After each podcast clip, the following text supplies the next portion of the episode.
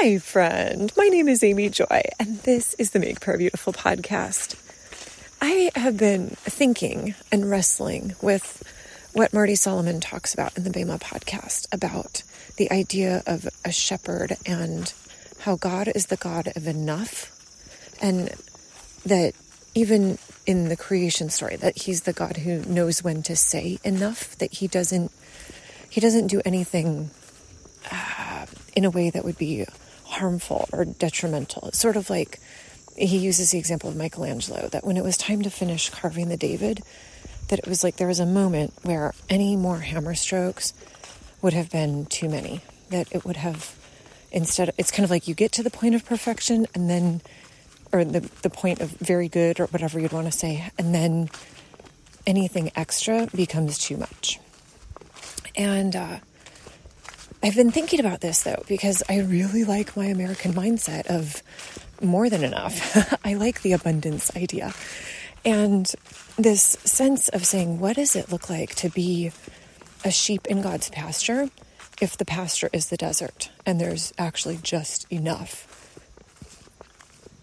So I've been, as I've been sitting in this idea for a couple of weeks at this point, I was reading a missionary biography to my boys, Granny Han's Breakfast, and it's like a very slim little, basically a booklet actually, about a woman who had her $3,000 come in, uh, or not, not $3,000, excuse me, her next three months of salary come in.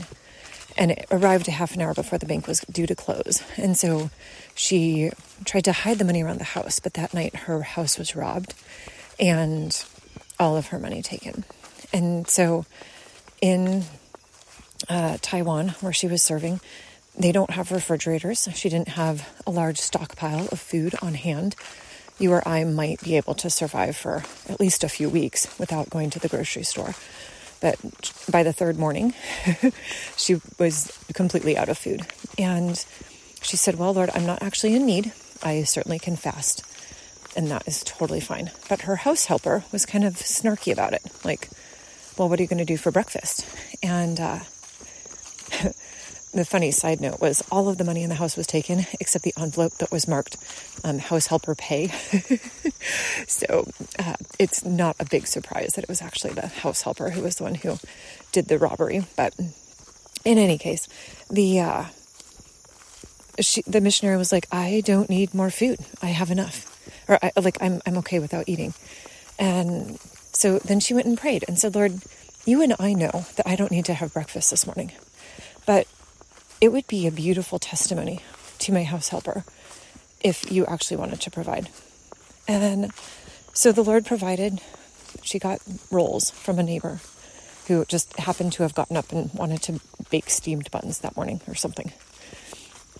And the house helper was like, Well, that's fine, but you don't have anything to drink. And she was kind of like, I can have water. It's not a big deal. And then a neighbor, uh, well, first, I guess somebody brought her eggs as well. So she had protein. And the house helper was like, Well, you don't have fruit for your breakfast. And then the neighbor brought a papaya. And the neighbor still was like, Well, you don't have anything to drink. Where's your coffee?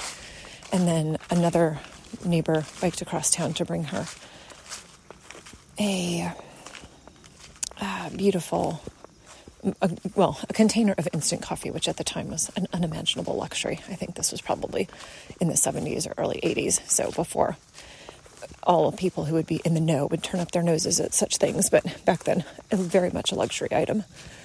And so she had this amazing provision. But what was so beautiful is then for the next three months, she was provided for in every possible way, including a box of chocolates. And that's the part, that it just gets me every time because I think, oh, and it was what got her as well, right? Like, I don't need a box of chocolates. Nobody needs a box of chocolates. So when it says, I have all that I need, that it's like you don't just provide the needs, it's not a bare minimum thing.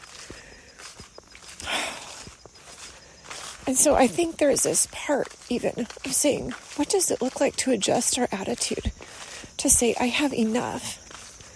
But then with the things that come in that are beyond become so precious and like, oh, you aren't just the God who says enough, but you're the God who actually does provide an abundance.